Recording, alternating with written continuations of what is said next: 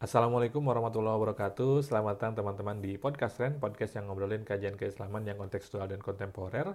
Beberapa waktu lalu kita mendengar kabar mengenai hijaunya pegunungan di Arab Saudi karena curah hujan yang intensitasnya tinggi yang membuat tanah yang asalnya gersang kemudian menjadi subur. Dan berita menghijaunya pegunungan Mekah ini kemudian direspon oleh sebagian kalangan, sebagian netizen sebagai jangan-jangan merupakan tanda semakin dekatnya hari kiamat.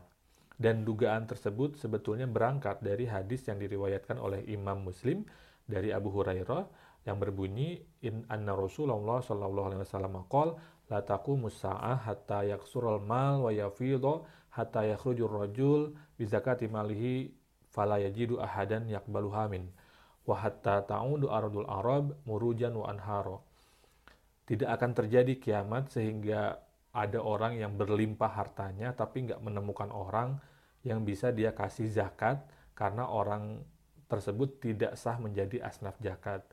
Kemudian tidak akan dekat juga hari kiamat kecuali tanah Arab menjadi subur kembali dan sungainya mengalirkan air-air.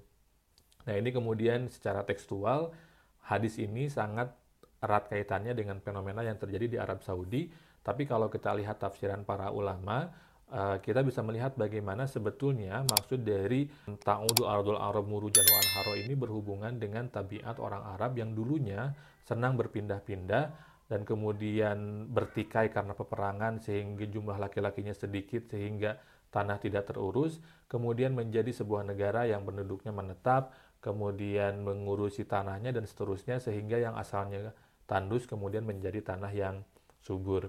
Sehingga secara tidak langsung hadis ini sebetulnya tidak menggambarkan fenomena alam yang terjadi seperti yang kita lihat sekarang di Arab Saudi di mana tanah yang asalnya tandus menjadi subur karena ada perubahan intensitas cuaca atau intensitas curah hujan yang menjadi tinggi. Yang kata para pakar, nanti tanah ini juga akan kembali tandus seiring menurunnya intensitas curah hujan.